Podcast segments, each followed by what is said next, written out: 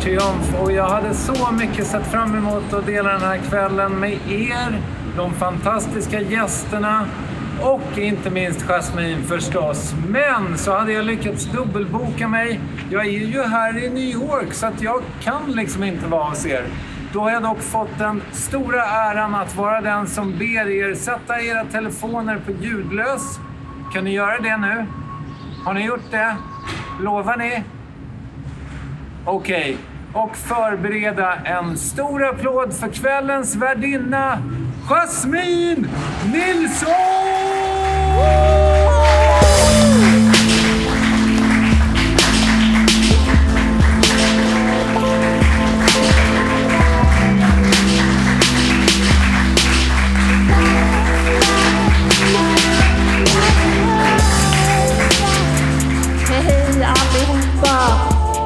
Gud vad fantastiskt att den här kvällen äntligen har kommit. Jag blir lite rörd. För er som inte vet vem Kristoffer Triumf är som presenterade mig här på en basketplan i New York. Han startade en av de första poddarna, Värvet heter den, där han intervjuar kända personer helt enkelt och kommer in under huden på Sveriges kändiselit. Han var med i första avsnittet av Soluret för sex år sedan och han har en väldigt eh, ja, betydande roll i min poddresa som började 2013. Det var när min kompis Max, heter han, vi stötte på varandra bara så här i förbifarten. Han sa att han hade en idé som han ville bolla med mig. Har du hört talas om eh, podden Värvet? Alltså den hjärnverksamhet som pågick i mitt huvud då, ni kan inte ana. Ska jag erkänna min okunskap om att jag inte vet vad en podd är? Jag kröp till korset och sa nej, jag vet faktiskt inte vad du snackar om. Vad är en podd? Vad är värvet? Och då berättade han, du vet den här lilla lila ikonen på iPhonen som heter Podcaster? Ja, jo, jag tycker mig ha sett den, men jag har aldrig gått in och kollat vad det är för någonting. Och då förklarade han, okej, okay, där kan man lyssna på olika program. Typ som radio fast det är digitalt. Vad sägs om att vi skulle göra någonting sånt tillsammans, starta en podd? Jag har aldrig jobbat med ljud innan så det kändes lite läskigt men varför inte? Det lät ju intressant att få testa något nytt. Vi har ju träffat så otroligt häftiga människor under vår rehabiliteringsresa från det att vi skadade oss och fick ryggmärgsskador. Människor som har varit viktiga förebilder för att få livsgnistan igen till att vilja leva igen. De här människorna måste vi lyfta och det var röster som vanligtvis inte hördes i media. Så på den vägen är det. Där föddes idén till vad som kom att bli timglaset. Och så hörde vi av oss till Kristoffer Triumf och fikade med honom och berättade om vår programidé och han tyckte det lät jättebra. Men vi hade ett problem. Både jag och Max har höga ryggmärgsskador. Så det innebär att vi har sämre lungkapacitet. Det kommer inte höras när vi skrattar hur fasiken ska vi lösa det här problemet? Det är ju ett problem. Om man lyssnar på radio och liksom inte kan se att vi skrattar, då vill man ju egentligen som ska höra att man skrattar.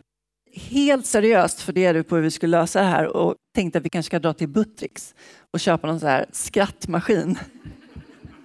Så att varenda gång det är något så här skrattmoment, då sätter vi på det här skrattet.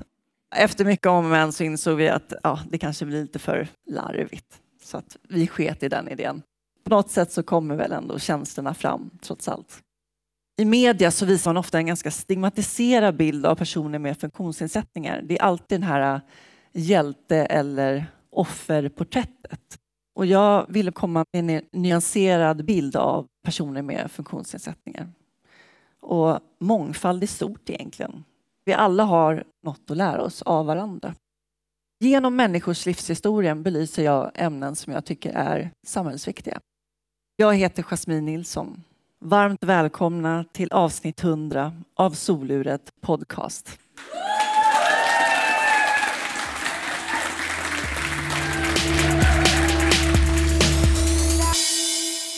Okej, då ska jag välkomna upp kvällens första gäster. Då har vi Louise Hofsten. Välkommen upp.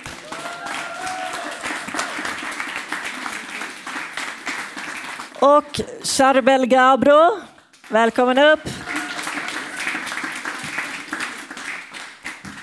Wow. Det här är lika spännande varje gång. Tar du första stolen där? Ja, den här. Ja. Okej. Så kan du smidigt ta dig runt sen när du ska sjunga med din vackra stämma. Okej. Mm. Jag tror att Sandra har inte kommit än va? Jo. Är du? Ja. Du är här. Välkommen upp Sandra.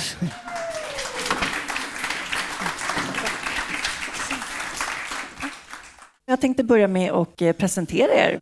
Då börjar vi med Louise Hofsten. Mm. Du är bluessångerska, munspelare, kompositör och sångtextförfattare. Och du har nyligen tilldelats Musikförläggarnas hederspris. En applåd för det. Ja. Tack snälla ni. Tack så mycket. Tack. Tack. Häftigt. Mm. Skulle du kunna beskriva hur du ser ut? Eh, uh, jag, hur ser jag ut? Ja du. Uh, jag är blond, halvlångt hår och uh, jag har um, kladdiga händer för jag har ätit massa kanapéer och jag har gröna ögon. Och jag pratar en konstig dialekt som heter östgötska. Men det är den jag, jag, jag pratar. Ja, jag vet inte hur jag ska beskriva mig själv annars. Kanon. Ja, bra. Så har vi Charbel Gabro. Du är en prisad föreläsare som utifrån egna erfarenheter pratar om ämnen som integration, kulturkrockar och inkludering. Kan du beskriva dig själv? Eh, tänk dig eh, en kille från Mellanöstern, massa hår, stor näsa och ja, vad har jag? Eh, svart, svarta kläder på mig, eller mörka kläder. Blå ögon. Också mm. östgöte faktiskt. Är du? Men så fort man står på scen så försvinner östgötskan. Man, mm.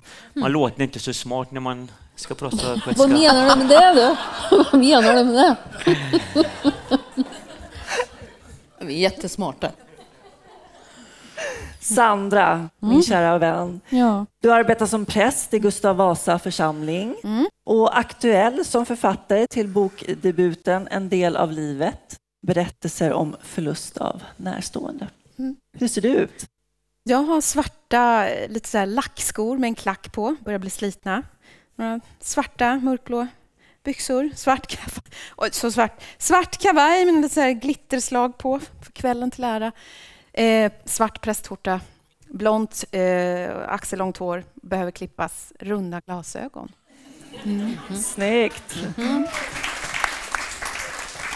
Och jag ska beskriva mig själv också. Jag har eh, svarta brallor, lila sneakers, vit kavaj, en knytblus som är lite gammelrosa. Jag har brunt page. Ja, sitter i en svart rullstol. Men jag tänkte att vi skulle prata lite om eh, livet och döden och allting däremellan. Vi börjar med dig Sandra. Du har ju skrivit en bok ja. om sorg som jag kallar för ett litet smycke. Ja, det var så fint. Det är som ett litet smycke. Jag tycker att, mm. att prata om de här ämnena, det tycker jag på något sätt, det är vackert. Mm. Och det är någonting som vi alla berörs av. Mm. Och eh, i din bok så beskriver du sorg utifrån så många olika perspektiv. Det måste ju varit en enorm känslomässig resa för dig. Jag kommer aldrig mer skriva en sån här bok. Det var, det var faktiskt... Jag hade inte förväntat Jag hade inte tänkt tanken att det även skulle bli jobbigt att skriva den. Att, som präst, man jobbar ju med döden. Men att, att liksom härbärgera en sån stor mängd samtidigt, det hade jag inte förberett mig på. Så jag hade, man, man kan ju få förlossningsdepression när man har fött barn.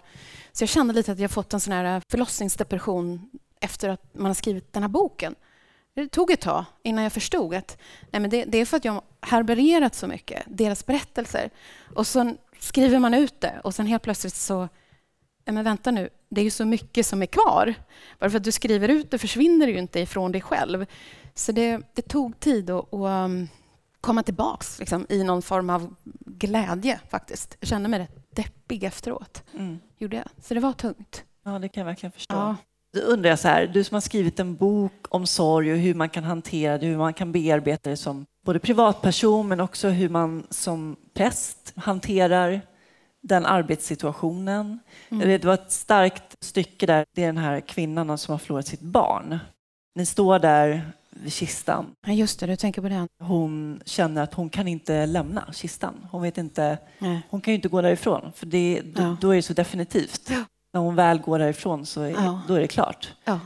Och hur viktigt det är då att du som präst tar på dig den rollen att försöka få hjälpa henne Mm. att ta det steget. Mm. Ja, hon var, jag märkte av det ganska snabbt. Det var ju fullt i kyrkan under den här begravningen och sen begravningsgudstjänsten är slut och klockorna ringer så, så går ju människor, det lämnar människor. Och det normala är ju att de närmsta anhöriga och så lämnar. Antingen går de först eller så går de sist. Men den här familjen de gick aldrig. De stod framme vid kistan hela tiden. Det var en 13-årig pojke. Så mamman och pappan och den 10-åriga systern. Då. Eh, och mamman står och håller i kistan. Och eh, till slut så tänkte jag men hon har, hon har frusit fast. Hon, hon har fryst. Och pappan var ju alldeles vit i ansiktet och den tioåriga flickan hon, hon lekte runt där. Liksom. Och eh, då tänkte jag att jag behöver hjälpa henne att ta sig därifrån. Liksom. Och då gick jag fram till henne och så sa att nu är begravningsgudstjänsten slut. Ni behöver lämna kyrkorummet. Eh, och då sa hon ju det, jag kan inte lämna för mitt barn ligger här. Jag kan inte låta han vara ensam. Och då sa jag till henne, men du behöver gå, men jag lovar att stå kvar. Och då kunde hon lämna. och Då tittade hon på mig och gav mig en kram. Och sen, så, sen lämnade familjen och då stod jag kvar där vid kistan innan de kommer och bär ut kistan och man tömmer på blommor och sådär. Så i det, i, i det här ögonblicket behövde jag göra det för hennes skull. För hon hade aldrig någonsin lämnat. Jag hade inte heller lämnat om det var mitt barn som låg där i. Aldrig någonsin. Hade jag lagt mig på kistan och åkt med liksom, in i ugnen. Liksom. Men eh, där måste man ju då som professionellt ta, ta ett ansvar över situationen. Det är en krissituation. Som präster eller poliser och räddningstjänst, de är ju alla utbildade i att hantera krissituationer. Det är också, prästerna är ju också utbildade till att kunna göra det och avgöra när man behöver kliva in och liksom göra det. Jag tänker på det här med humor, det är så otroligt viktigt också Mm. när man går igenom sorger. Ja, man måste få skämta om det också. Vi präster kan göra det precis innan man går in i kyrkorummet och kistan står där och sorgen hänger och dryper i rummet. Om man ska möta så många sörjande så, så måste man få skoja lite grann och verkligen gå utanför ramarna. Men det är ingenting man delar där utanför det rummet. Men det är lite, ett litet sätt att så här, ah, okej, okay, härbärgera det här nu. Och så kliver man ut, så fort man öppnar dörren så kliver man ut och där är liksom sorgen och bara, ah, så. Charbel, när vi möttes i soluret så var både du och jag på en känslomässig plats i livet. Din bror hade cancer och eh, jag hade förlorat min mamma. Och vi möttes i den sorgen. Det blev ett väldigt fint samtal. Um, och jag kommer ihåg så väl just den här biten när du förklarar just det här med telefonen. Att så fort det ringde på telefonen så var det så här du vet, har det hänt någonting? Och jag kunde verkligen relatera till det, för det var något som jag också hade känt att liksom, telefonen blev på något sätt någon sån livsviktig länk mellan liksom, mig och mamma och jag tänker mellan dig och din bror. Och nu när vi sitter här idag så har ju din bror gått bort. Men jag har förstått att på dig så har det varit så otroligt viktigt att i ditt arbete representera honom. Och det är egentligen det enda sättet för mig att uh, kunna bearbeta min egen sorg, för uh, jag tror inte det finns någon manual kring hur man gör. För att kunna bearbeta saker och ting så behöver man få en distans till det, om det handlar om att ha humor till det. Men för mig har jag tänkt att nej, men brorsan ska inte få dö förgäves. Uh, han älskade det jag gjorde, han älskade min karriär, men framförallt så var inte tanken att det skulle bli så här. Vi flydde inte från Syrien för att komma hit och han skulle få cancer och han skulle dö, utan, utan vi skulle ändå bli äldre tillsammans. Men eh, då tänkte jag, okej, okay, men hur ska man överleva utan sin, eh, sin hjälte i sitt liv. Och jag tror alla vi här inne har haft förebilder, människor som har gjort saker för en, men det här var en person som hade gjort allt för att vi inte skulle ha det så dåligt som vi hade när vi var små. Men när det var dags för mig att ge tillbaka till brorsan, när jag, när jag fick det bra ställt, när, när jag fick eh, en, en karriär jag hade drömt om, eh, så kunde jag inte ge tillbaka för att han hade begravts. Då tänkte jag okej, okay, han ska inte dö förgäves. Eh, det jag gör ska jag inte göra för mig själv utan jag gör dubbelt. Och eh, därur har jag tagit, eh, eller har jag lurat min hjärna för vi behöver lura våra hjärnor. För annars eh, hade jag nog legat kvar i sängen och tyckt synd om mig själv. Men eh, mitt sätt att lura min egen hjärna är att tänka sista gången. För det var vad han sa till mig. Bror, det kanske är sista gången vi ses. Det kanske är sista gången vi får göra saker och ting med varandra. Så vi njuter av det. Och det har blivit min livsstil idag. Det är sista gången jag står på scen, sista gången jag möter dig Jasmin, sista gången jag möter mamma, pappa, syster, bror. Och då, då blir jag totalt närvarande och då finns inte alla grejer som jag måste göra, alla grejer som jag gjort fel. Utan sista gången jag gör mig helt transparent och um, blir nära mina känslor trots att jag, en man från Mellanöstern, gråter på scen. Det kommer ni inte få se så många gånger i era liv kan jag säga. Mm. Och, och det kan jag göra för att jag tänker... Lite fördomsfullt. Ja, nej, men jag, jag, jag känner mig själv. Och det kan jag göra för att jag tänker att jag gör inte saker själv utan jag gör det för att han inte ska dö förgäves. Men eh, sen är det det här, eh, alltså sorgen är ju en del av våra liv. Och i Sverige, i väst, så pratar vi gärna inte om sorg. Det är väldigt långt bort medan kommer man från länder där eh, medelåldern inte är 75-80 år så är döden en del av det hela. Mm. Och i döden så, det är då vi samlas. För när, när, när brorsan dog då, alltså, var det folk från hela världen som kom hem till oss då insåg man wow, vi är inte ensamma utan man blir buren i, i sorgen och det var fantastiskt vackert. Mm. Um, så ja, det, det, har jag fått lära mig med min egen sorg med min brorsa. Mm. Uh, och eh, till dig som kanske hör nu och tänker, alltså, hur kan man tänka sista gången? Vissa tänker första gången, men jag tror man behöver hitta sitt sätt till sin sorg. Mm. Tack Sharon. Tack. Louise, mm. din pappa betydde väldigt mycket för dig ja. och var en viktig förebild. Så var det. Pappa betydde speciellt mycket för mig, för också vi hade musiken gemensamt. Och apropå begravningar, död och sorg. Jag kommer ihåg när vi skulle spela i kyrkan. Vi har spelat på flera begravningar. Så sa pappa till mig liksom att eh, vi får inte gråta utan vi ska vara, vara där och hjälpa till och bära sorgen. Men vi får inte gråta. Jag kommer ihåg när jag hade förlorat min eh, klasskamrat till skolan och eh, min pappa och jag, vi skulle spela då. Det var nog enda gången jag såg min pappa gråta på en begravning. Det var för mycket för honom. Men eh, vi genomförde det i alla fall. Mm. Sen tänker jag också på sorgen över att få MS-diagnos mm. mitt i livet när du var 30 år och att du också gjorde det offentligt. Mm.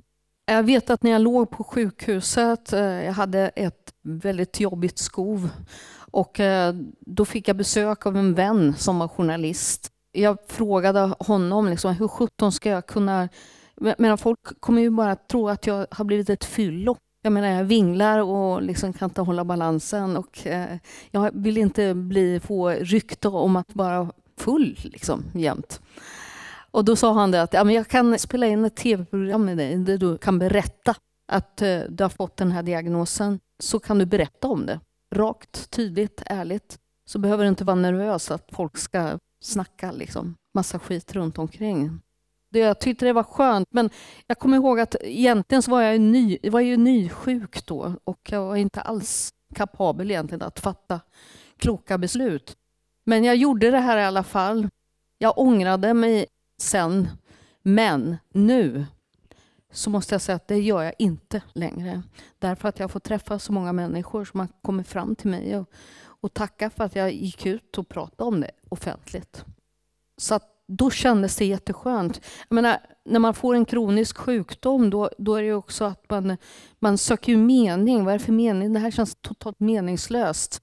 Men mening är ju någonting som du skapar själv. Jag tänker på din podd. Det är också mening för dig, Jasmine. Och för mig var det mening att just prata. För att jag fick så mycket utav det. Mm. Jag förstår det verkligen. Mm. Ja, du om någon förstår. Ja, det gör jag. Tack Louise. Tack. Vad betyder frihet för er? Ja, det är ett svårt ord. Jag har svårt att sätta ord på vad frihet är för någonting. Men... Jag skulle säga, det första jag tänkte på var frihet, ansvar. Mm. Som jag brukar säga till mina musiker också. Du får ta ett solo här, men frihet under ansvar. Så, så att du står halva kvällen och spelar solo. Betyder det frihet då? ja. Det är ett av mina favoritord. Eh, och frihet för mig tror jag handlar om att inte vara begränsad frihet att kunna vara den person jag vill vara. För Det är inte alltid man vågar vara den personen man vill vara. Eh, frihet över att eh, välja om det handlar om ens yrke eller om det handlar om ens eh, tankesätt och livsstil. Och Det är någonting jag, jag har brottats så mycket med det, för att jag har ju inte varit fri. Och jag var, ja, nyårsdagen så, så vandrade jag på en strand och så skulle jag ta tag i mitt liv som man alltid gör på nyåret. Så sa jag till mig själv, ja men jag vill vara fri. Jag vill vara så totalt fri att jag inte tänker på hur jag egentligen är utan jag ska bara vara självklart fri under ansvar, vara fin och god mot människor. Och jag tror det krävs väldigt mycket av att vara fri. Alltså, ekonomiskt oberoende eller det handlar om att jag jobbar med något jag inte tycker är ett jobb. Alltså, bara det för mig är ju så fritt. Men också allt jag gör, tänka tillbaka till, okay, men begränsar det här mig eller ger det här mig frihet? Eh, och om någonting begränsar mig lite för mycket, då är inte det frihet för mig. Och då har jag bestämt mig för att jag ska inte vara där då. Och det handlar om självrespekt, det handlar om att inte göra avkall på mig själv längre. Så jag går tillbaka väldigt mycket till hur det har varit för mig men också hur jag vill ha det idag. Och jag vill vara, vara totalt fri, för då mår jag bra. Då är jag fri mot mina medmänniskor, jag blir en bättre pappa, bättre vän, bättre son. Mm. När är det du känner dig begränsad då? Nej, men jag inte är fri. Mm. Alltså jag, jag hade ett bolag, vi gjorde exit i, eh, i juni. I juli månad så fick jag en anställning på samma bolag och eh, då fick jag hur bra, alltså jag fick fantastisk tjänst. Och jag gjorde det i en månad och jag har aldrig känt mig så instängd tror jag. Jag ringde till uh, han som äger bolaget nu och jag sa att det går inte. Han bara varför då? Ja, men jag känner mig helt instängd. Jag är begränsad. Han bara men jag har inte så ringt på hela månaden. Hur kan du vara begränsad? Jag har inte sagt någonting till dig. Jag bara nej men här inne är inte jag fri. Nej. Så jag avslutade och det blev, det blev inte bra men, men för mig blev det bra. Då där igen, ibland kan det vara tuffa beslut man får ta men känslan i i mig av att vara fri är ju att inte låta människor begränsa mig. Mm. Det låter som att jag skiter i folk, absolut inte. Men vet man vart man vill i livet så blir det mycket enklare att veta, okej, okay, men jag ska inte vara där. Och jag har inte alltid vetat vad jag vill i mitt liv. Jag har aldrig haft några drömmar, tankar, mål, planering. Jag kan inte sånt. Däremot har jag gått tillbaka till, okej, okay, men vad vill jag inte göra? Vem vill jag inte vara med? Var skulle jag inte vilja jobba? Men framförallt, hur vill jag inte känna? Och då, om jag inte känner så, om jag inte är med den människan, där blir jag fri. Jag tänker på det Louise sa också, att jag har ingen referens till att inte vara fri. Då tänker jag att vi som anser oss vara fria bär det där ansvaret att, så att andra som inte är fria blir fria. Därav också mitt engagemang i vissa frågor som jag driver. Inte för att jag själv då vill få det bättre, för att jag har det väldigt bra. Utan det handlar ju om att det finns andra som inte har det. Därför kämpar jag för deras frihet. Så det här frihet under ansvar, när jag är fri så har jag också ett större ansvar att ta vara på friheten men också se till att den friheten kommer till godo till den som inte är fri. Mm. Jag tänker du, som du säger själv, du är engagerad i, i många frågor, inte minst inom kyrkan mm. och jobbar mycket med feministiska frågor. För det har ju inte varit helt självklart att kvinnliga präster får den plats som de har idag. Nej. Den platsen som alltid i alla tider har getts till män oavsett vad det är man gör. Eh, kyrkan fick ju sina första prästvigda kvinnor på 60-talet men nu svänger det också. Det man ser hända i världen händer också såklart i kyrkan för att kyrkan består av människor och människorna rör sig i samhället och de rör sig också i kyrkan. Så när det drar vissa vindar åt vissa håll så drar de vindarna också inom kyrkan. Bara för att vi lever i ett land med frihet och demokrati så går det inte att slå sig till ro utan man måste stå upp och vakta eh, den posten. Så länge jag lever så tänker jag göra det. Um, jag tänkte också på ditt, eh, i din roll som präst att um, du vet vilka verktyg man kan ta till för att hantera sorger. Men jag tänker privat. Jag menar, du vet ju i praktiken när du jobbar hur du ska hantera livet och döden och alla du möter och så vidare. Men hur är det för dig att hantera en so sorg privat? När du måste gå ur din arbetsroll och bara vara Sandra? Ja, bra fråga. Um, sorger kan ju vara så mycket. Vi kan sörja eh, förlorad framtid, man sörjer att man föddes i den kropp man föddes i, man sörjer att eh, man hade de föräldrarna man hade eller aldrig hade. Man sörjer ett sammanhang som gick förlorat och så vidare. Ehm, vi kan ha olika sorger och så även jag har ju mina sorger. Jag tror att jag eh, skulle kunna bli bättre på att ta hjälp än vad jag är. Jag är också enda barn och vuxit upp med en mamma. Ehm, nej, men jag skulle kunna bli bättre på att ta hjälp. Att våga lägga mig i någons famn och luta mig mot någons axel. Jag gör ju inte det, utan när jag, när jag gråter då då gråter jag i min ensamhet och jag skulle kunna gråta här, absolut, men jag har väldigt svårt att eh, ta hjälp. Alltså verkligen lägga mig totalt i någons händer och säga hjälp mig, jag är väldigt, väldigt ledsen. Jag vet inte varför det har blivit så. Det är väl allt med det här med uppväxt och så vidare. och så vidare. Men ehm, att klara sig själv från tidig ålder säkert. Jag är tvungen att bli vuxen när jag var så liten.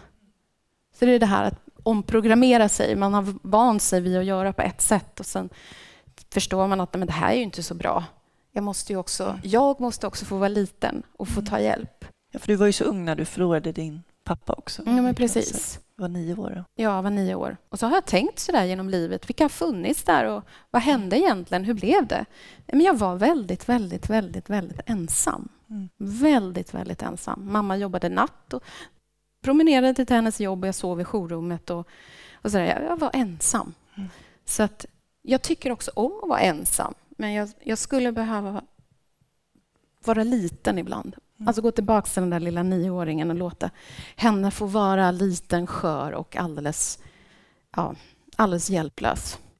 Mm. Då tänker jag på sårbarhet också som är en av mina standardfrågor som jag brukar fråga mina gäster också. Louise, när, när känner du dig sårbar? Bra fråga. När känner jag mig sårbar? Jag jobbar ju för att jag ska vara stark nu, så jag tänker inte så mycket på det. Men det är klart att jag är sårbar när jag sjunger, står på scen. Då är man väldigt sårbar. Charbel? Jag tänker i min sårbarhet finns min styrka, tänker jag. Uh, I min sårbarhet där jag kan blotta, där jag kan sätta ord på grejer, där jag kan verkligen våga uttrycka mig. Där, där är jag sårbar, men i sårbarheten finns också ett mod och en styrka. Så här är jag absolut sårbar. Det får komma in mm. eh, till mitt inre och till mina sår, mina hål, absolut. Men eh, det du sa, att be om hjälp, jag tror... Nej, men jag tror människan är väldigt dålig på att be om hjälp, mm. tror jag. Jag har ju jättestor familj, jag har sex syskon och 300-400 kusiner, jag har folk överallt. Kan jag få mycket... några av dig? Kom, häng, de hade älskat Tack. dig. De hade älskat dig. Ja. Eh, men, eh, och jag, jag var yngsta son, jag har varit eh, familjens gullegris. Jag har fått så mycket. Jag har aldrig varit ensam. Mm. Jag hade behövt min ensamhet. Aldrig haft möjlighet att få vara ensam och ur det heller kanske aldrig bett, får våga be om hjälp för att allt har serverats. Och det är inte heller bra, för då kanske inte man lär sig att när jag går igenom tuffa tider så jag har en tro och eh, där finner jag min, min hjälp. Men jag tror vi hade behövt brytas ner ännu mer tror jag. För att jag tror ju mer vi bryts ner vi människor, ju mer kommer vi kunna hitta det magiska i oss. Varannan månad så mår jag jättedåligt. Jag tycker att jag är värdelös, jag är sämsta talaren. Mm. Alla snyggare än mig, alla bättre kroppar än mig. Jag är fulast, ingen vill ha med mig att göra. Jag låter inte de känslorna försvinna, utan tvärtom. Jag låter de känslorna verkligen kännas in i mig själv och tycker synd om mig, offerkoftan är på. Men dagen efter är en helt annan kärbel kommen. Och det är när jag låter de känslorna som finns vara kvar. Inte länge, ingen medicin, ingenting sånt till. Jag behöver inte det, men, men den dagen jag stänger, träffar inte någon. Mm. Så har jag gjort för att ändå möta det. För man, jag tror vi behöver möta känslorna som finns i oss. Men jag vet inte när. Nu. Mm. Mm. mm. Känner ni vår sårbarhet nu när vi delar med oss av er, till er? Gör ni det? Nu, titta, du fick svar. Mm. Nu. nu när du säger det så här och pratar lite med publiken tänkte jag kolla, är det någon som har någon fråga till våra gäster här? Och tills de ställer en fråga, eh, vi vill fråga dig tror jag, eh, mm. när är du sårbar? Wow, där fick jag! tills ni tänker alltså på er fråga som ni ska ställa. Precis. Nej, men jag känner mig nog alltid sårbar. Jag är en person som har känslorna utanpå väldigt mycket. Så jag skulle nog säga att jag mer eller mindre alltid känner mig sårbar, faktiskt. Mm. mm. Ibland kan det vara väldigt jobbigt också. Mm. Så man måste lära sig att hantera den sårbarheten för att eh, orka hantera livet också. Får jag bara säga, jag tycker du är otroligt vacker. Jag tycker den här sårbarheten är väldigt, det blir vackert. Ja. Tack, Också när, ja, jag menar inte det att, att smöra så, utan jag vill bara, jag vill bara säga det. Liksom. Jag håller med dig. Det här är faktiskt ingen Tack, fråga, utan en grej jag tänker på. Ni pratar om frihet och ni pratar om mm. sårbarhet. För mig går det väldigt mycket hand i hand. Du måste våga vara sårbar för att känna dig fri. Ja. Du måste släppa in folk, du måste låta folk finnas där och stötta dig om du behöver det exempelvis. Mm. Um, så det är viktigt att ha bägge delarna eller ena delen för att kunna ha andra delen. Mm. Och det var väl egentligen bara det jag ville säga. Mm. Det är min systerson det där, han är så mm. klok. Mm. ja. Underbart. Ja. Är det någon annan som vill dela med sig? Jag är väldigt tankar? förvånad att inte du, Dan, frågar.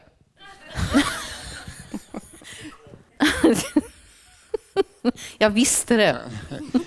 uh, uh, alltså det väcker så mycket tankar för oss som sitter här, tror jag. Och när jag känner mig trygg när jag sitter här och lyssnar på er, därför att det är inte lika farligt att sitta här som där.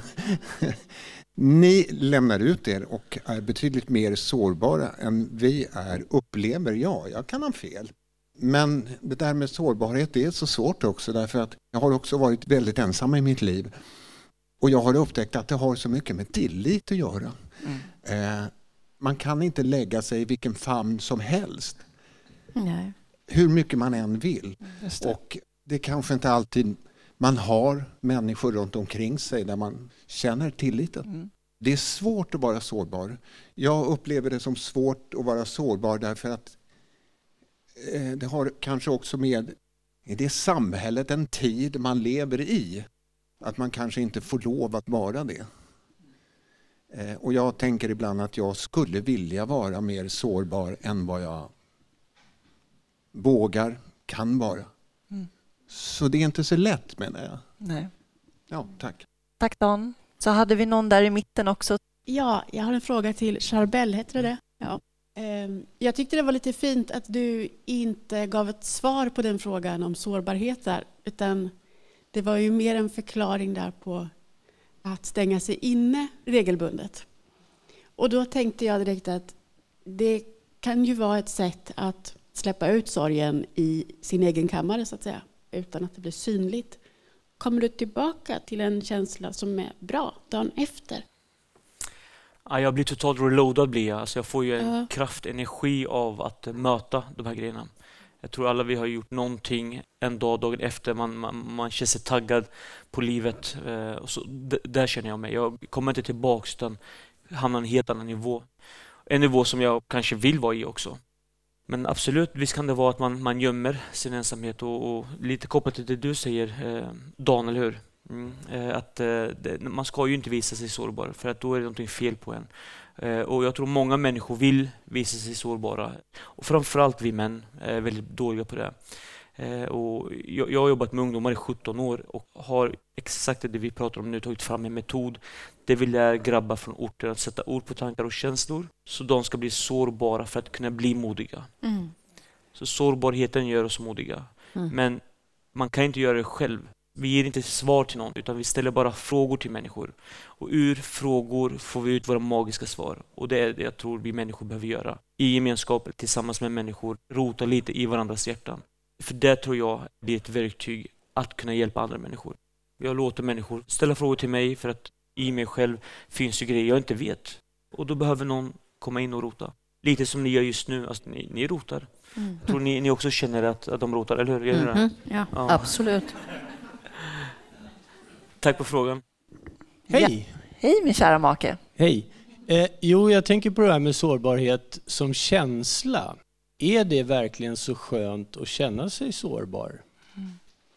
Alltså jag förstår att det är bra att öppna sig och våga vara sårbar, men när du känner dig sårbar, är det en behaglig känsla? Är det något som man tänker att det kommer något gott ur? Mm. Ni som är bra på att sätta ord på saker får fundera Precis. på ett bra svar på det. Ja, nej, men det är en bra mm. fråga. Och då tänker jag genast på kreativitet av någon anledning. Mm. mm. Alltså jag tänker att när man är sårbar så är man en öppen kanal och på något sätt kan sätta konst på det. det I olika former. Eller man, ja, dels skriva, ja. sjunga, måla. Jag vet inte, det var det första som kom till mig, just att när man är sårbar är man en öppen kanal och kan uttrycka sig kreativt på olika sätt. Absolut, jag skriver under på allt. När man är i en, i en sårbarhet så tycker jag att jag lyssnar inåt på ett annat sätt än jag gör annars. Och när man lyssnar inåt så, så hör man andra ljud än de ljud vi hör med våra öron. Utåt man hör bilar och man hör det tutar, man hör barn och det dras vagnar. Men när man lyssnar inåt så hör man andra ljud. Och där kommer den där kreativiteten. Där finns ju den skapande kraften. Alltså det du gör till exempel, du förändrar ju världen. Du förändrar ju världen med din musik och du med din podd. Det är ju det ni håller på med. Ni förändrar ju världen till den bättre. Men då vet jag att jag kan liksom lägga mig ner och dö och, och veta att det här löser sig. liksom. Ja. Jo, men jag tycker det. Det, det känns hoppfullt och bra. Om jag går tillbaka till din fråga, känslan, nej den är inte rolig. Jag är tom. Jag, jag vet ju nu efter det här, jag kommer vara tom. Jag behöver mat, jag behöver sömn. Ehm, och ehm, själva känslan, nej, hade jag fått välja, nej, jag hade inte velat Nej. göra det här. Men det här är mitt kall, jag kan ingenting annat. Därav så gör jag det, men behöver också ta hand om, uh, om sårbarhet. Det, det är som att ett- det, det är ett hål här i och det är ont. Mm. Absolut. Mm. Var det en som ville ställa en fråga här? Jag tänkte på begreppet eh, sårbarhet. I, Ja. eh, och så funderar jag på eh, hur ofta stöter jag på det? Och rent eh, konkret så stöter jag ju på det väldigt ofta inom företagsvärlden. Mm. Där är man ju otroligt eh, oftast väldigt medveten om att eh, lokalisera vad, hur är ett företag sårbart på externt hot och man pratar öppet om det men då, är det, då, då pratar man ju om någonting annat än sig själv. Och man utgår ju oftast inte då utifrån sig själv utan utifrån företagets teknik eller, eller system eller något annat. Men eh, i de fallen där man har börjat att prata om organisationens sårbarhet då blir det mycket svårare. Och då är det ju precis på det sättet som ni pratar om att när vi börjar prata om vår egen sårbarhet eller organisationens sårbarhet som är kanske den absolut viktigaste biten även i ett företag Mm. som består av människor oftast. Just det. Men det vill jag bara säga det att eh, jag tror att det är viktigt att vi förstår att sårbarhet är inte bara utifrån en person utan det kan vara så mycket annat. Det kan vara sårbarheten ihop i, i relationer med mera. Va? Det var så jag tänkte på när jag, när jag lyssnade in på er sårbarhet. Nu var ju frågan direkt till var och en. Men jag tyckte det var väldigt intressant Mm. när man bör själv reflektera. Så min fråga är, Louise, med tanke på att du också spelar, du pratar om dina orkestermedlemmar och annat, bandmedlemmar. Eh, Det finns ju en hel del sorg eller sårbarhet eh, som inte eh, är synligt hela tiden. Mm. Alltså som en organisation kan vara. Hur hanterar du det när du ska försöka ändå få ut det bästa av alla här och nu? Ja, hur gör jag? Eh, jag tittar på min kära vän och kollega som vinkar till mig. Jag vet inte om han kan svara. Hur gör jag egentligen? Ja, just det. Precis. Exakt. Tack. Ja. Hur gör jag? Nej, men jag tycker det är viktigt att den här lusten finns. Men är just det, att frihet under ansvar tycker jag är nyckelord. Det är klart att du ska känna dig fri och göra dina solo och uttrycka dig liksom utifrån dig, så att säga. Men att göra det ändå under ansvar. Men det säger jag liksom, vet när du ska sluta sola. Ja. Nej, men jag vet faktiskt inte riktigt. Men jag försöker ändå skapa god stämning och jag tycker ändå när man, när man sätter ihop ett band. Jag tänker musikerna, folk ska inte bara kunna spela utan det är också de personligheterna som måste funka. Jag menar, jag har varit i sammanhang och band som har varit katastrof. Liksom. Så att jag är väldigt noga med vi ska ha kul, vi ska ha roligt. Och sen gärna lite mer intressen än bara musik. Liksom. Så Rickard och jag är väldigt intresserade av mat till exempel. Så vi pratar om- mycket om det. Då har vi ja, det att prata om då, när det är långa resor. Mm. Kan vi ge recept till varandra. Men sånt skapar ju god stämning också. Det tycker jag är viktigt. Och sen så är det viktigt med, förlåt, med mat. Därför att om du inte får bra mat innan du ska spela, då, då, är det liksom, då blir det ingen bra sol. Nej, då blir det inte frihet under ansvar. Ja, precis. Är det ingen Mm. bra? Nej. Så det har jag på min lista. Vad heter det? Min... eh, Checklista. Ja, just det. Eh, Så jag sa, vi måste ha mat. Ja, mat. Mat. Jätteviktigt. Jätteviktigt. Måste äta. Ska börja med det nu. Ja, eller hur? Man måste käka. Annars blir det ju ingenting. Annars blir det inga bra Man måste ha solon. bränsle liksom. Ja, så är det. Jag ser att eh, min kära vän Erika och för detta kollega på Spinalis också. Det är så spännande. Jag är först och främst så glad att jag är här ikväll. Jag tänker på det här med sårbarhet som ni beskriver som en eftersträvansvärd känsla. Mm. Och det som Janne också var inne på. Mm. Jag, jag, känner liksom inte riktigt igen mig i det. Utan när du kastar ut frågan då tänker jag sårbar, då är man skör, man är utlämnad. Det är för mig inte en positiv känsla. Nej. Men det ni liksom beskriver av ett kreativt flow och sådär, det tänker jag snarare är sånt som jag Um, då tänker jag på energi, jag tänker på närvaro, jag tänker på att vara där, möta, vara inlyssnande. Men sårbarhet för mig har inte den liksom positiva som ja. ni verkar känna. Det kanske är språkligt men ja. jag tänker eh. lite annorlunda kring det begreppet. Jag tänker när jag känner mig sårbar, det första jag tänkte på det är liksom så här, när jag hamnar på sjukhus och utlämnad, jag vet inte vad som händer och jag är liksom i andra människors händer när det har hänt. Mm. Då känner jag mig sårbar. Mm. Men jag har svårt att känna några positiva känslor kring jag begreppet. Jag tänker att det finns eh, många nyanser av sårbarhet. Och som du säger där Erika, när man är utlämnad till någon annan, det är ingen rolig känsla. Erika är för övrigt också med i soluret. Erika Nilsson. Ja, men jag tänker faktiskt att vi... Nej, Rubbe vill säga någonting. Ja, det är systersonen här igen då. Um, jag tänkte på det här, ni säger att det är en negativ känsla eller alla gör inte det. Men för min del så tänker jag att livet handlar så mycket om kontraster. Det kommer inga nedförsbackar om du inte går en uppförsbacke först. Och med det sagt så måste du nästan ha allt det negativa för att kunna uppskatta det positiva. Ja, där kan man vara lite kreativ med den tanken. Eh, och så vill jag bara tacka ni fyra på scen som eh, lättar på era hjärtan. Och det är väldigt fint att se. Och jag tror vi alla här någonstans kan känna oss eh, delaktiga i det ni säger och ta till oss väldigt mycket och lära oss av det. Så tack. Tack Carlos. Mm. Tack så jättemycket för att ni var med här och delade med er. Jag ska lämna över ordet och scenen till min kära vän Louise som ska sjunga några låtar tillsammans med Rickard Krantz på gitarr.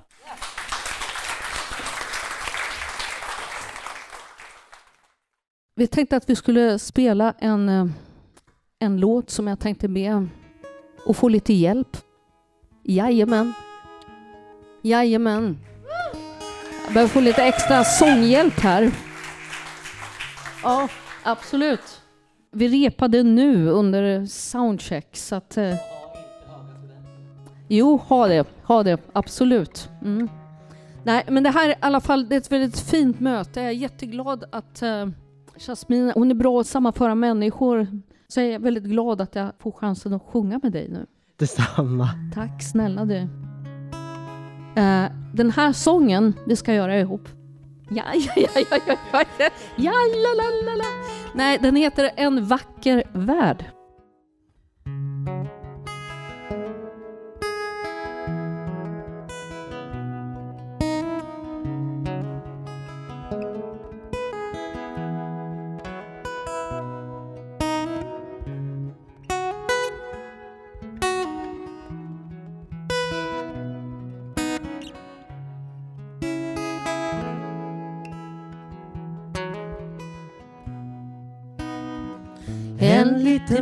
Av ingenting. Försöker hålla om. En skärva av en intighet. Helt bortom allt förstånd. Allt du kan och lämna resten kvar var oense ensamhet. Jag har gråtit alla tårar slut. Det är en vacker värld. Det är en vacker värld. Jag har gråtit mina ögon ut. Det är en vacker värld. Det är en vacker värld. Min stolthet ligger öde kvar. I ett förvridet grin. Min längtan ligger inlåst nu i ett sorts silverskrin. Det leende från dig är i min öppna famn ska bara gå, gå, gå där alla saknar namn.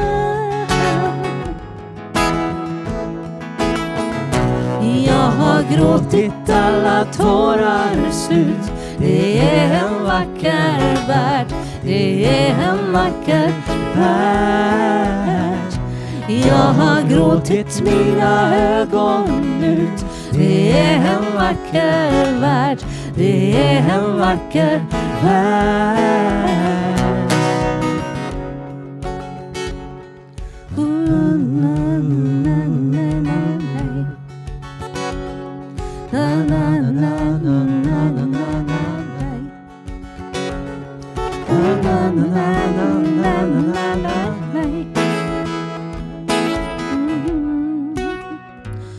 har gråtit alla tårar slut. Jag har gråtit alla ögon ut Jag har gråtit alla tårar slut. Det är en vacker värld. Det är en vacker värld. Jag har gråtit mina ögon ut. Det är en vacker värld. Det är en vacker värld. Jag har gråtit alla tårar slut. Det är en vacker värld. Det är en vacker värld. Det är en vacker värld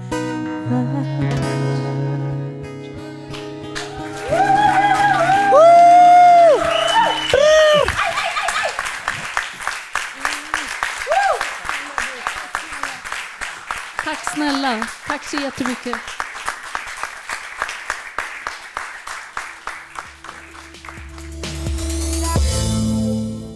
Soluret, det är djupgående samtal om, om livet. Det är också många allvarliga ämnen. Sexuella övergrepp mot barn är vanligare än vad många tror. Enligt stiftelsen Allmänna Barnhusets kartläggning visar det sig att ett av fem barn utsätts. Det vill säga sex barn i varje klass. Brottsförebyggande rådets statistik visar att två av tio sexualbrott anmäls. Studier visar att det är svårare för barn att berätta om att de har blivit utsatta. Endast ett av tio utsatta barn berättar om det. Så välkomnar vi upp Filip Lange på scen. Varsågod. Är det här min plats då? Varsågod. Ja. Något utsatt situation. Ja, precis. Känner du dig sårbar nu? Ja, Ja. något. Filip skickade ett jättefint meddelande till mig om Louise och hur mycket hennes musik betytt för dig under din uppväxt. Jag var tvungen att liksom kämpa med min gråt när ni sjöng tillsammans, så ni, så ni förstår vad stort Nu börjar jag också gråta och vad snart. modigt av dig Filip att eh, göra det. Tack. Och tack Louise. Det är den här man lyssnar på om man har en tuff stund. Då kopplas Louise in i lurarna. Och hur kändes det nu att få dela scen med Louise? En ära såklart. Och sen så är det ju Det är klart att det kommer ju, eftersom det är musiken som Louise har gjort som också har betytt mycket. När vi då sitter och sjunger den musiken som har betytt mycket då kommer ju det som har betytt mycket tillbaka till en. Du är ju bara 17 år. Ja. Som 16-åring startade du organisationen Children with Love. Mm. 16 år startade han en organisation.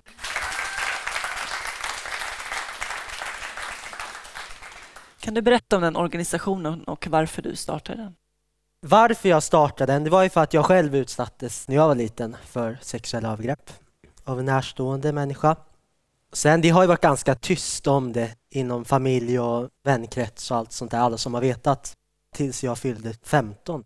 Och då gjorde jag ett inlägg på sociala medier där jag skrev att eh, alla kan utsättas, även jag har utsatts. Och då märkte jag vilket genomflöd det fick med hur många som faktiskt vågade öppna upp sig bara för att jag öppnade upp mig. Och då kände jag det att ja, jag kan ju faktiskt hjälpa. Och då gick det ett år från det där inlägget. Så eh, förverkligade jag en dröm jag hade att starta en organisation som faktiskt hjälper andra. Och det gör vi idag genom eh, vi drygt 75 volontärer olika delar av landet som arbetar med kontakt med de utsatta, eh, vägleda med var de kan vända sig och eh, såklart att få så många som möjligt att anmäla. Det är inte många egentligen om man tänker på hur många som egentligen utsätts. Så vi vill ju verkligen försöka få så många som möjligt att anmäla men inte pusha på för mycket för det är ju känsligt. Det är ett känsligt ämne. Då vill vi att man ska känna sig trygg med oss och därför har många av våra volontärer också varit utsatta eller jobbat med det eller varit anhöriga till någon som utsatts. Vi har en anonym chatt på vår hemsida som många vänder sig till. Sociala medier, mail. Inför vårt möte i soluret, för det första så är du den yngsta personen som jag har intervjuat i soluret. Med så, vid så ung ålder besitter så mycket livserfarenhet och erfarenhet som man önskar att du hade varit utan. Mm. Um, och uh, gud, nu börjar jag bli så här rörd. Nej. Jag ska ta lite vatten här. Jag tar också lite vatten här.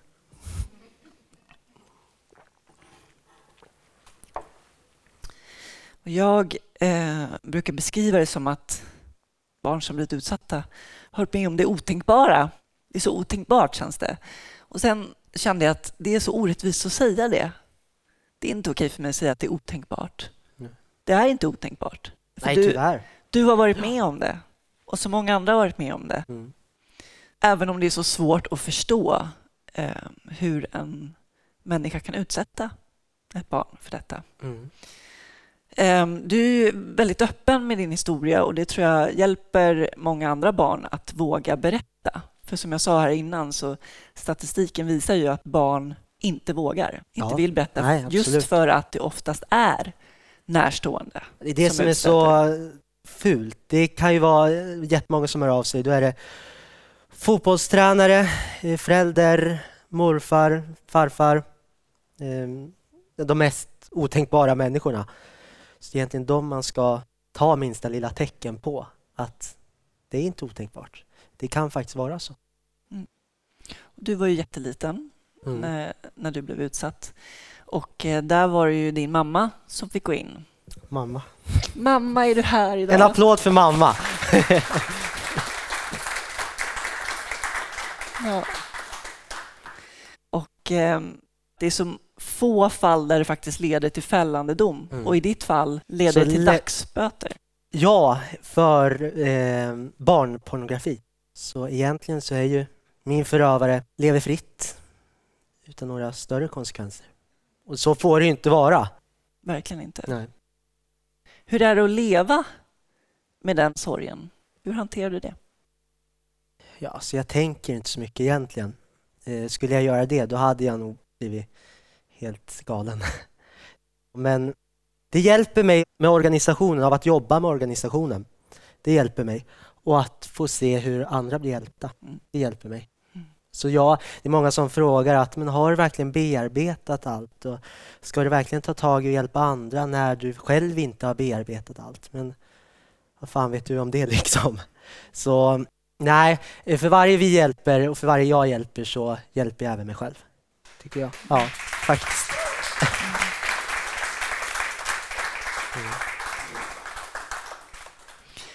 Kan man säga att du är skådespelare också? Nu ska vi inte ta i. du var ju eh, med i en teaterföreställning i Uppsala. Ja, på mm. Stadsteatern. Det var ju en föreställning där jag faktiskt spelade pedofil. Så det var ju en jätte, jätteomställning. Men att det var ändå nyttigt för mig på något sätt att, inte för att sätta sig in i situationen utan mer för att det var nog också en del av bearbetningen. Inte mm. att, alltså bete sig på ett pedofilsätt utan att själva ämnet, belysa ämnet även på en scen, en mm. teaterscen. Men jag var, märkte att jag var ju väldigt mycket så att skulle jag sätta mig bakom hon som då spelade min dotter, jag var då en ung pappa, så skulle jag komma liksom ner vid axlarna där och massera henne lite. Och då efter varje gång vi hade gått ut från scenen, jag bara nej, förlåt. Det, alltså förlåt, det där är inte jag på riktigt. Och den skulden jag som då spelade pedofil kände, den borde alla pedofiler känna. Mm. Men tyvärr gör man ju inte det. Jag tror jag gick in väldigt mycket in i mina egna känslor. Hur jag kan känna än idag, liksom, även fast man inte minns jättemycket av allt som hände när jag var liten. Att eh, jag gick in i mina känslor som jag vet man känner om man har blivit utsatt. Men tvärt den som utsätter. Vad drömmer du om? Dramaten.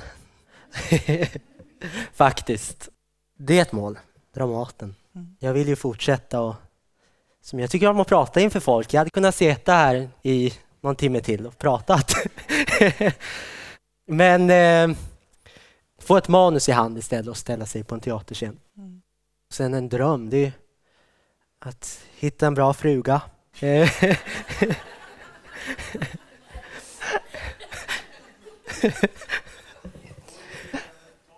Aj då! Nej men, eh, eh, ja, fru, barn, hus. Och tycker vi som har haft en tuff uppväxt förtjänar det. Utan att vara egoist. Tack. Tack själv. Tack.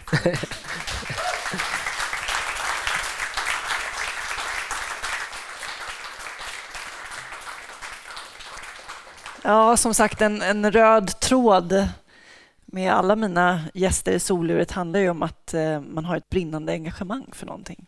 Och det ser man verkligen i Filip här. Det är så, ja, jag blir berörd varje gång jag träffar dig Filip. Jag tycker du är fantastisk. Det är, ja, tack.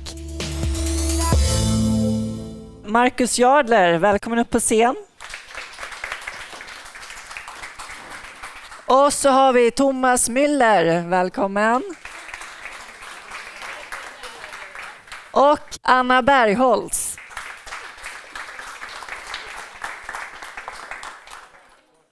Kan vi dra ner på lamporna lite, Göran? Det går jättebra.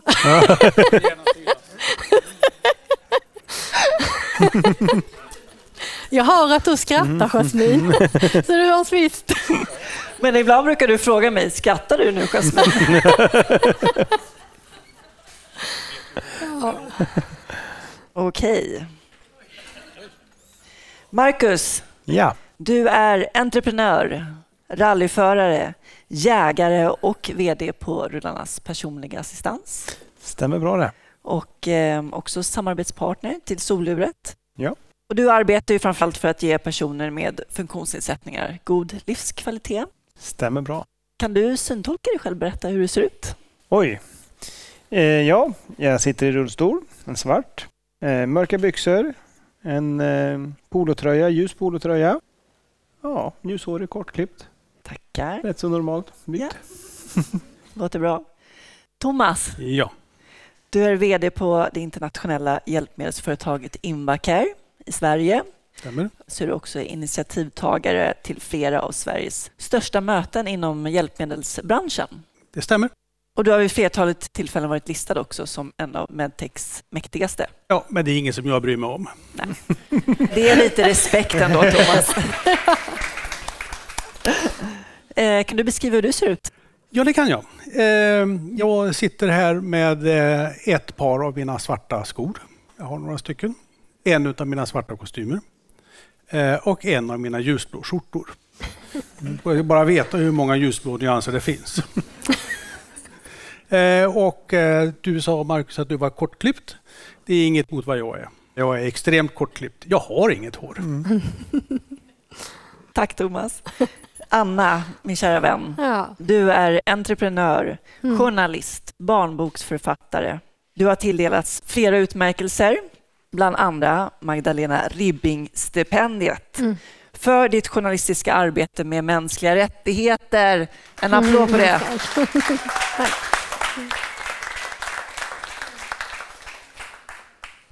Och eh, du och jag, vi grundade tillsammans Unique Power.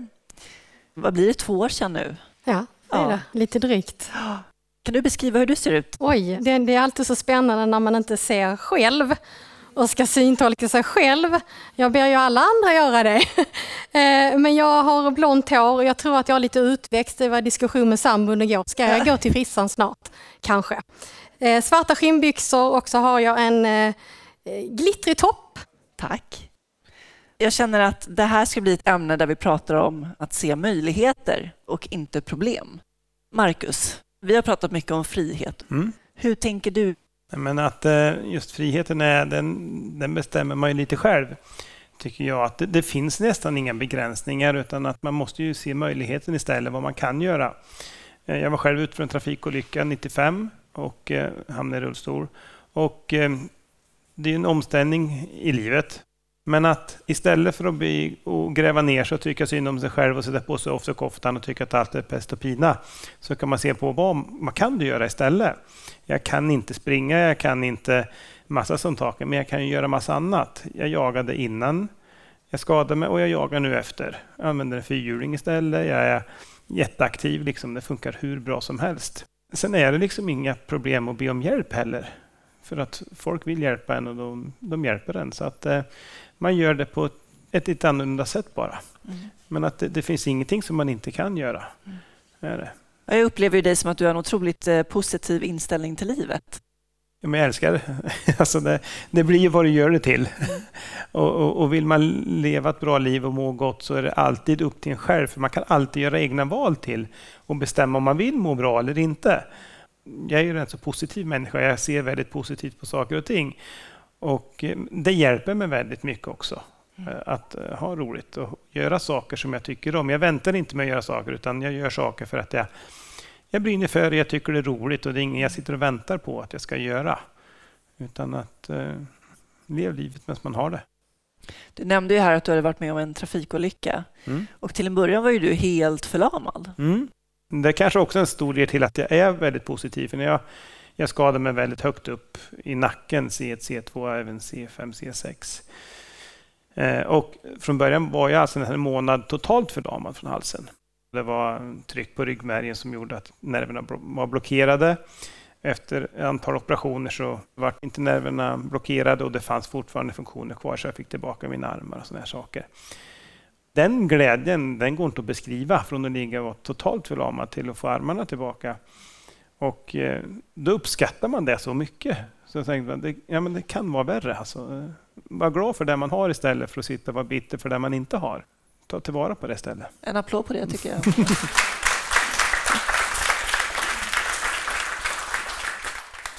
och, och, så tror jag det är mycket i livet. Man ska inte bara se problemen utan se vad, fan, vad är det som är bra? Vad kan jag göra? Vad vill jag göra? Mm. De här grejerna måste man plocka fram hela tiden. Inte bara sitta och tänka på vad man inte kan. Precis. För att då blir man bitter. Thomas, mm. det var inte helt självklart för dig att eh, komma in i den här branschen, hjälpmedelsbranschen. Nej, det var det verkligen inte. Det är ju som sagt var snart 20 år sedan. Eh, och på den tiden så annonserades eh, jobb i papperstidningar. Några av er har nog inte sett det någon gång, tänker jag. Eh, men jag gjorde det i alla fall. och jag såg en annons. man sökte en VD till Invacare kvalifikation som man skulle ha det var att man inte hade någon branscherfarenhet. Det tyckte jag lät väldigt intressant. För jag har alltid i hela mitt liv funderat på varför människor går runt i samma bransch. Och jag tror att det kan vara bra att det kommer in lite nytt blod i olika branscher. Så att, eh, jag tog modet till mig och sökte jobbet. Och eh, hör och häpna fick det. Jag, jag, kanske var den som hade minst erfarenhet och därför jag, därför jag fick det. Men var det en fördel då, tror du? Eh, tack vare att eh, det var ett så pass stort, eller är ett så pass stort företag så att det finns, det fanns och det finns kunskap och kompetens som är riktad inom området så hade man ju plats och tålamod med en, en utböling så att säga. Så fick jag ju försöka tillföra något annat då naturligtvis. Men det är riktigt, jag kom in i för mig en helt ny bransch och jag behövde ju inte bara lära mig eh, produkter och, och egenskaper på dem utan jag måste också lära mig hur, hur det här systemet i Sverige fungerar. Och det har jag ägnat en hel del tid åt att försöka påverka hela det svenska systemet, försörjningssystemet. hur man faktiskt får ett hjälpmedel. Det ska vi vara glada för. Man, man får ju ett hjälpmedel i Sverige idag. Det är ju andra länder där man absolut inte får detta. Så då har jag ju tillsammans med de så kallade hjälpmedelscentralerna utarbetat lite modeller där när de rangerar ut olika hjälpmedel och det, det gör de med jämna mellanrum. Så se till att de kommer till eh, ett nytt liv i, i något annat land. Mm. Eh, och det är ju bra för det landet naturligtvis, men det är också väldigt bra för min försäljning, för då kan jag nämligen sälja nya hjälpmedel till Hjälpmedelscentralen. Så att det är en win-win situation. Och så får alla som behöver hjälpmedel i Sverige ett nyare och modernare. Mm. Men där kan vi Det är också, en möjlighet. Ja, det är ju verkligen det. Och där kan vi också snacka om möjligheten till frihet. Alltså utan hjälpmedel så kan ju inte någon av oss röra oss fritt i samhället. Men det finns vissa saker i, det svenska systemet som ändå irriterar mig. Mm. Nu känner jag att jag blir irriterad. Det behöver jag egentligen inte bli, det är otrevligt. Men, eh, eh, man är väldigt eh, generös när det gäller hjälpmedel till barn. Det ska jag vara väldigt glada för. Eh, Men man konsekvent nekar till så kallade eh, fritidshjälpmedel. Och jag tycker att det är djupt orättvist. Eh, På vår firma så har vi 3 500 kronor om året i friskvårdsbidrag. Det kan vi använda till eh, väldigt många saker nu för tiden. Eh, Faktiskt till och med att gå på jakt. Ja. Men eh, om man då behöver ha ett fritidshjälpmedel så får man inte det. Och jag tycker att det är djupt orättvist i detta land. Så det brukar jag säga till hjälpmedelscentraler och andra att detta irriterar mig. brukar jag säga. De har fortfarande inte ändrat på sig, men Nej. jag får väl inte ge upp, tänker jag. Det tycker jag inte att du ska göra. Och du har ändå arbetat nu i 20 år med det här, så Ja. eh, du kämpar på. Jag kämpar på. Jag har 20 år kvar. Ja. Men alltså det, det handlar ju om livskvalitet, Ja. eller hur? Att människor ska kunna leva det livet de vill leva också. Oavsett om det är hjälpmedel eller om det är personlig assistans eller vad det nu var. Jag har faktiskt en väldigt rolig historia och jag kan berätta just om det här med hjälpmedel och hur man får det. Ja. Eh, Innan jag startade rullarna så jobbade jag på Yamaha som håller på med motorcyklar, båtar, massa sådana här fritidssysselsättningar. Och jag såg tidigt det här, vilken nytta man hade med fyrhjuling som jag när man lever ett aktivt liv. Nu höll jag på i Värmland då och jag stånkades och stönades och skulle försöka få igenom det som hjälpmedel för just permobilen den har ju begränsningar. Nu ska, den funkar på en grusväg men inte när du kommer av grusvägen just för att tala om fritidshjälpmedel. Mm, korrekt. Och eh, jag höll på i flera år, men jag, jag, liksom, jag ska inte ge mig. Men sen vart det en vändning att den här personen som satt och beslutade fick själv MS. Kom till flygcenter, ja. fick komma ut och åka fyrhjuling. Sen tog det en månad så var det igenom. Japp. Classic. Det Men ska sen, krävas att man Tråkigt själv vill nog så slutade hon efter eh, två år Ja. och då försvann det också. Ja, du ser. Men när personerna som sitter där har ett hjälpbehov. Mm. Så det tycker jag är den största problematiken just med hjälpmedel i Sverige, är att det är för få som brukar hjälpmedel som sitter och förskriver dem, för de vet inte vad det handlar om. Nej. En parentes. Mm. Än så länge så behöver jag inte betala för vissa saker som jag vet att du får jag ha med dina Japp. jul till exempel. Jajamän. Man går ju med den där klumpen i magen. Jag tror att många som har funktionsnedsättning eller på något vis behöver stödinsatser från samhället och i synnerhet i, så som politiken och allt ser ut i samhället idag så är man inte säker på hur det kommer att se ut nästa år. Så att jag har ju en ledarhund och det får man ju fortfarande från eh, staten som ett hjälpmedel i Sverige idag. Eh, men så är det absolut inte i andra delar av världen. Nej. Så jag betalar ju bara maten för henne i princip. Det är ganska mycket mat också ska jag säga. Så. det är en labrador. De är matglada. Mm. Ja, men det är ju verkligen inte mycket i det hela. Mm. Och vita käppar eh, får vi fortfarande. Eh, och på tal om det så kom det ju flyktingar här för inte så länge sedan från Ukraina. De hade inga vita käppar med sig. Det fick de dessutom, om de hade någon så fick de köpa det själv i Ukraina.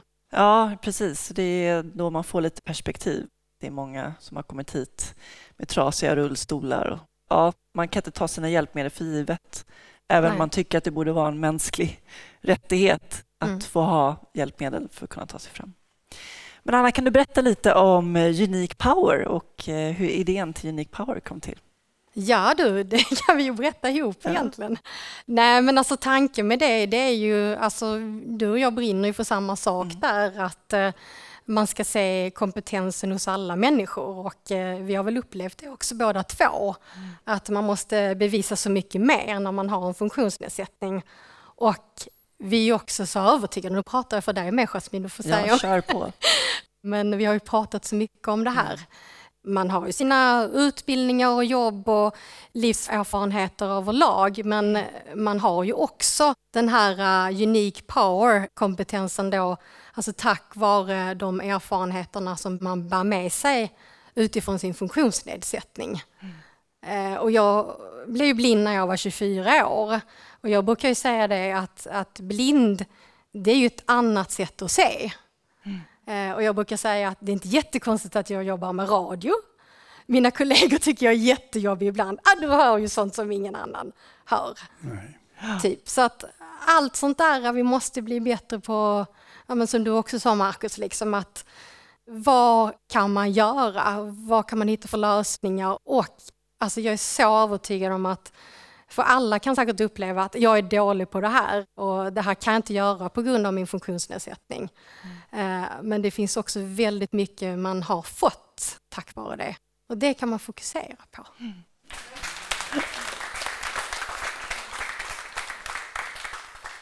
Alltså hur mycket kompetens som finns där ute som mm. verkligen man borde ta tillvara på. Och just att samla den här kraften på ett och samma ställe, ja, Unique Power, det är, det är nödvändigt mm. framför allt också. Mm. För att liksom bryta de här barriärerna och spränga normer och ta plats. Vi har ju varit inne här på frihet och vi har pratat om livskvalitet. Men liksom, vad är livskvalitet egentligen? Vad är livskvalitet för dig, Marcus? Livskvalitet är väl att man, eh, man gör saker som man vill göra. Eh, som man kan förverkliga själv eller med någon annan. Alltså att man har möjlighet att, göra saker. Och det, det, spelar egentligen ingen roll vad det är, utan saker man mår bra av. Alla är vi olika personer, och alla mår vi bra av att göra olika saker. Bara att man gör det och att man fångar stunden där och då.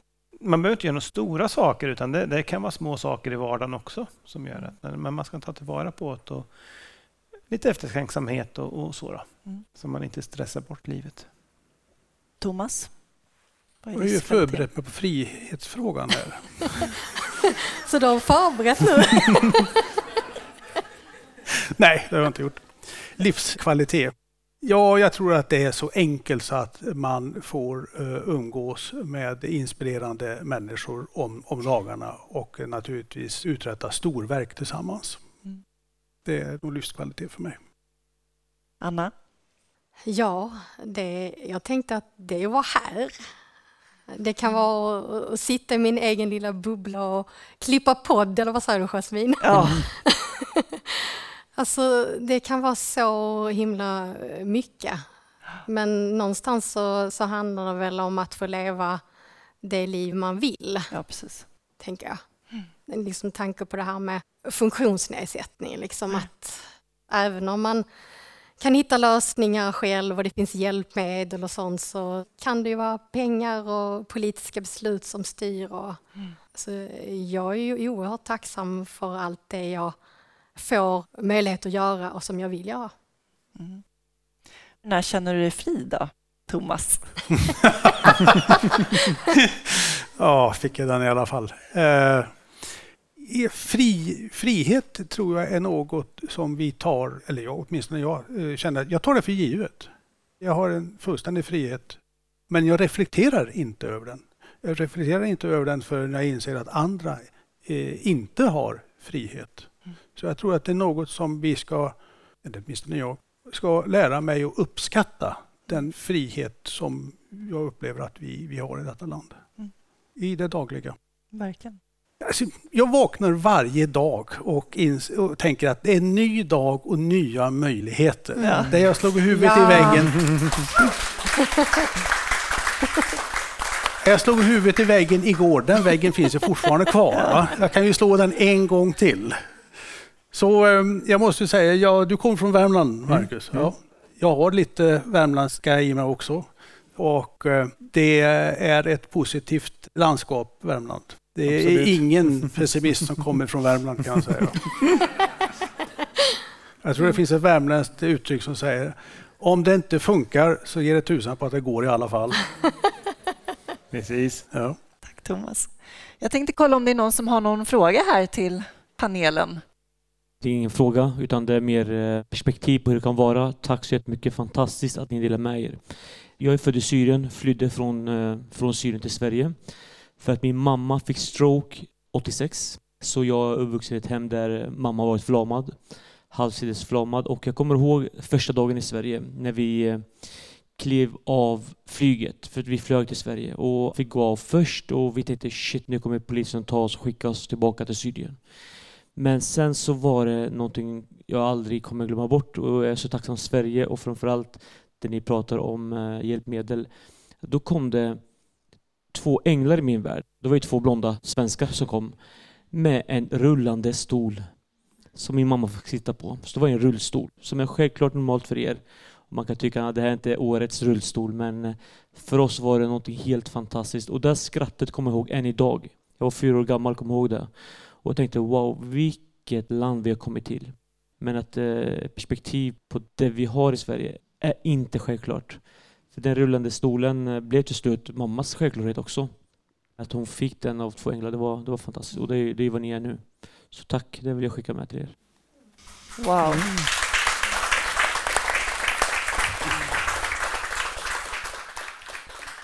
Tack Charbel, det var starkt.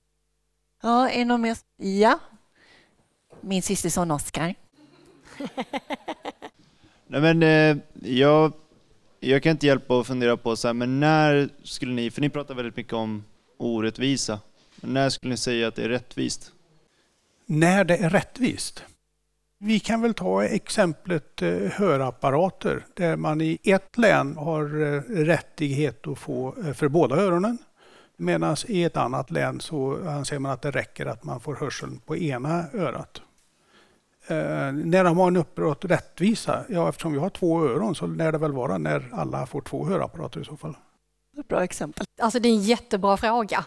Eh, och eh, tyvärr är det väl den frågan som man hamnar i många gånger. Och det får inte kosta och si och så. Och, eh, jo, det får kosta, tänker jag, så länge vi inte kan delta på lika villkor.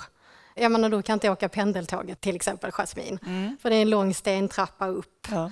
Eh, och det handlar ju väldigt mycket om att skapa så långt det går möjligheter så att alla kan, kan delta på lika villkor. Och det är så lätt att komma in på det här med att det kostar men vi får inte glömma det här i, i den här andra änden också. Vad händer när plötsligt alla människor kan delta? När man kan vara på en arbetsplats och jobba i det digitala datasystemet fast man är eh, blind, ja men då kan jag ju jobba och bidra med skatt och tillbaks runt i samhället och, och sådär. Liksom. Så att det är en cirkel hela det där också. Men delta på lika villkor, ja. tänker jag, liksom är det det främst handlar om. Mm. Mycket landar i värdighet. Ja. Få leva med värdighet. Mm. Erika, du har en... Jag tycker Anna sa så många kloka saker, men jag hajade till för det är ju en sån spännande fråga. Vad är vad är rättvist och hur mycket ska vi verkligen kunna förvänta oss av, av samhället? Mm. Och jag har haft min ryggmärgsskada i snart 30 år och jag upplever att samhället har backat mycket på det som man företog som självklart när man försökte kompensera upp. Det handlar ju liksom inte om att ge någon superguldkant men att rättvisa är ju inte samma sak för vi har ju olika förutsättningar. Och jag tänker på tre personer som står bakom ett staket. Det finns liksom en talande bild att det är ju inte rättvist om alla ska ha lika hög pall. För den som är väldigt kortvuxen mm. kommer då inte att se över kanten, över planket. Utan rättvisa är ju på något sätt att kompensera för de tillkortakommande som man kanske har fått genom att få en funktionsnedsättning eller skada. Och där tänker jag att man stirrar sig blind på kostnader ibland och men eh, superspännande fråga att ställa och liksom lite grann Marcus, det du säger att det är inte hur man har det utan hur man tar det, men det är inte riktigt, riktigt sant utan får man inte förutsättningarna att leva ett liv som andra så spelar det ingen roll hur du tar det för du kommer liksom inte att ta dig ut och tillbaka i samhället. Ja. Mm. Tack Rika. Vi får inte heller glömma bort liksom att det som är så nödvändigt för vissa är bra för alla. Eh, Vi brukar alltid prata om det, Jasmin, men det är ju verkligen så. Eh, att en, en ramp, jag menar det är ju ett måste när man använder rullstol och det bara finns trappor in. Eh, Men det är ju jättebra med ramp och avfasade kanter om du kommer med barnvagn eller cykel. Väldigt många blir medvetna om tillgänglighet när de får barn och bara går runt med barnvagn. Och jag tänker också på det här med engreppsblandare som jag alltid tar som ett exempel och fjärrkontroll. Det var ju från början hjälpmedel. Nu tittar jag på dig Mm, Thomas. mm, ja, ja, men det ja, var ju stämmer. faktiskt det. Och vem har inte en fjärrkontroll hemma idag? Så jag tänker, hade företag varit lite smartare så hade de ju plockat in människor från början med olika funktionsförmågor. När de skapar innovationer och produkter, då får man ju sådana smarta grejer som en engreppsblandare och en fjärrkontroll. För det var ju faktiskt hjälpmedel från början. ja. Det är så himla trevligt det här och det känns som att jag skulle kunna prata hela natten mer. Men eh, jag ska försöka avrunda lite. Men jag vill också berätta att eh, Invacare, som Thomas är VD för, är också min huvudsamarbetspartner och har varit det från start. Så det är, ja.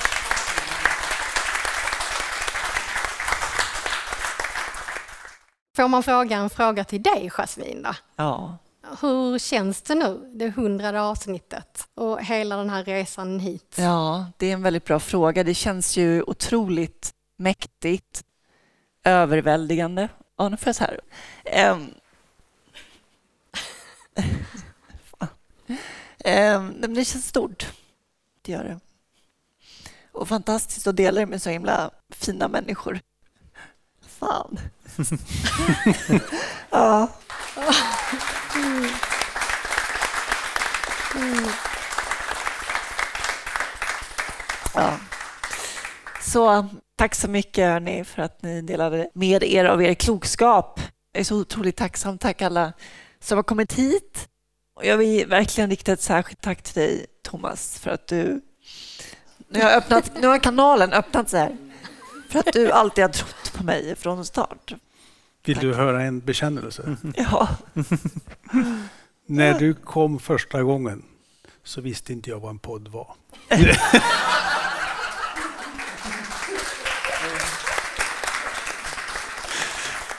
Men jag tänkte att är det något som Jasmin tror är bra så satsar vi på det.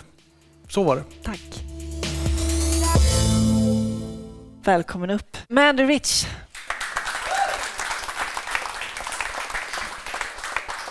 Hon är rappare inom den svenska queer hiphop-scenen. Hur mår du? Jo, jag mår jättebra. Härligt. Alltså otroligt gripande att sitta här och lyssna på allt. Hur var det för dig att vara med i Soluret? Underbart. För att just prata om vart man kommer ifrån eller vem man är. Det är också en bearbetningsprocess som många har redan lyft. Jag började ju med musik, för det blev min kanal ut att just berätta, här är jag som den tjej jag föddes till. Tack så jättemycket för att du vill komma hit och framträda. Ja, men tack för att jag får komma hit och ta del av den här kvällen.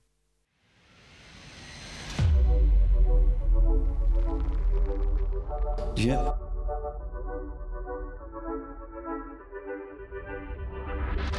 Ville ge dig space, inte bra för någon. Ville behålla dig som vän men det kändes som Vi hade något på G så jag sa det rakt ut. Kan du bygga på något nytt? Dina känslorna där ut? Ingen har tid för långa relationer Så chansen att få dig var typ en på miljonen. Du sa att du var okej fast du visar något annat Men inombords höll vi båda andan. Vad hände mellan oss? Vi som pratade om allt Och nu fejkar jag mitt skratt för jag ångrar vad jag sagt. Jag väntar med att svara, jag ville bara dra. Men även när du frågar sa jag inte som det var Så vi duckar för varandra, ingen frågar hur jag mår. Vi letar efter lycka men fast i våra moln. Hur kan vi gå vidare men veta var vi står? Baby kom och ta mig nu, låt mig sväva på ditt moln. Jag ville be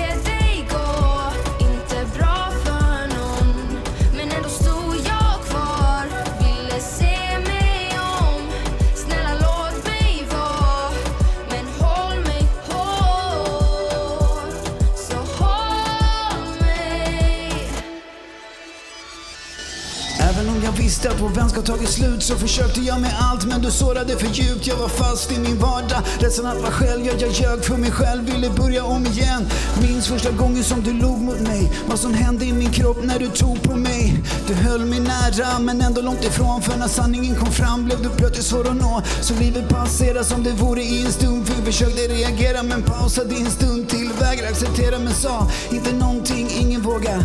För jag vet det satt långt in. Det sa allting, det sa mer om oss. Byggde vår framtid på drömmar som förstörde oss. Som inte gav oss något. Men jag kan dö för oss.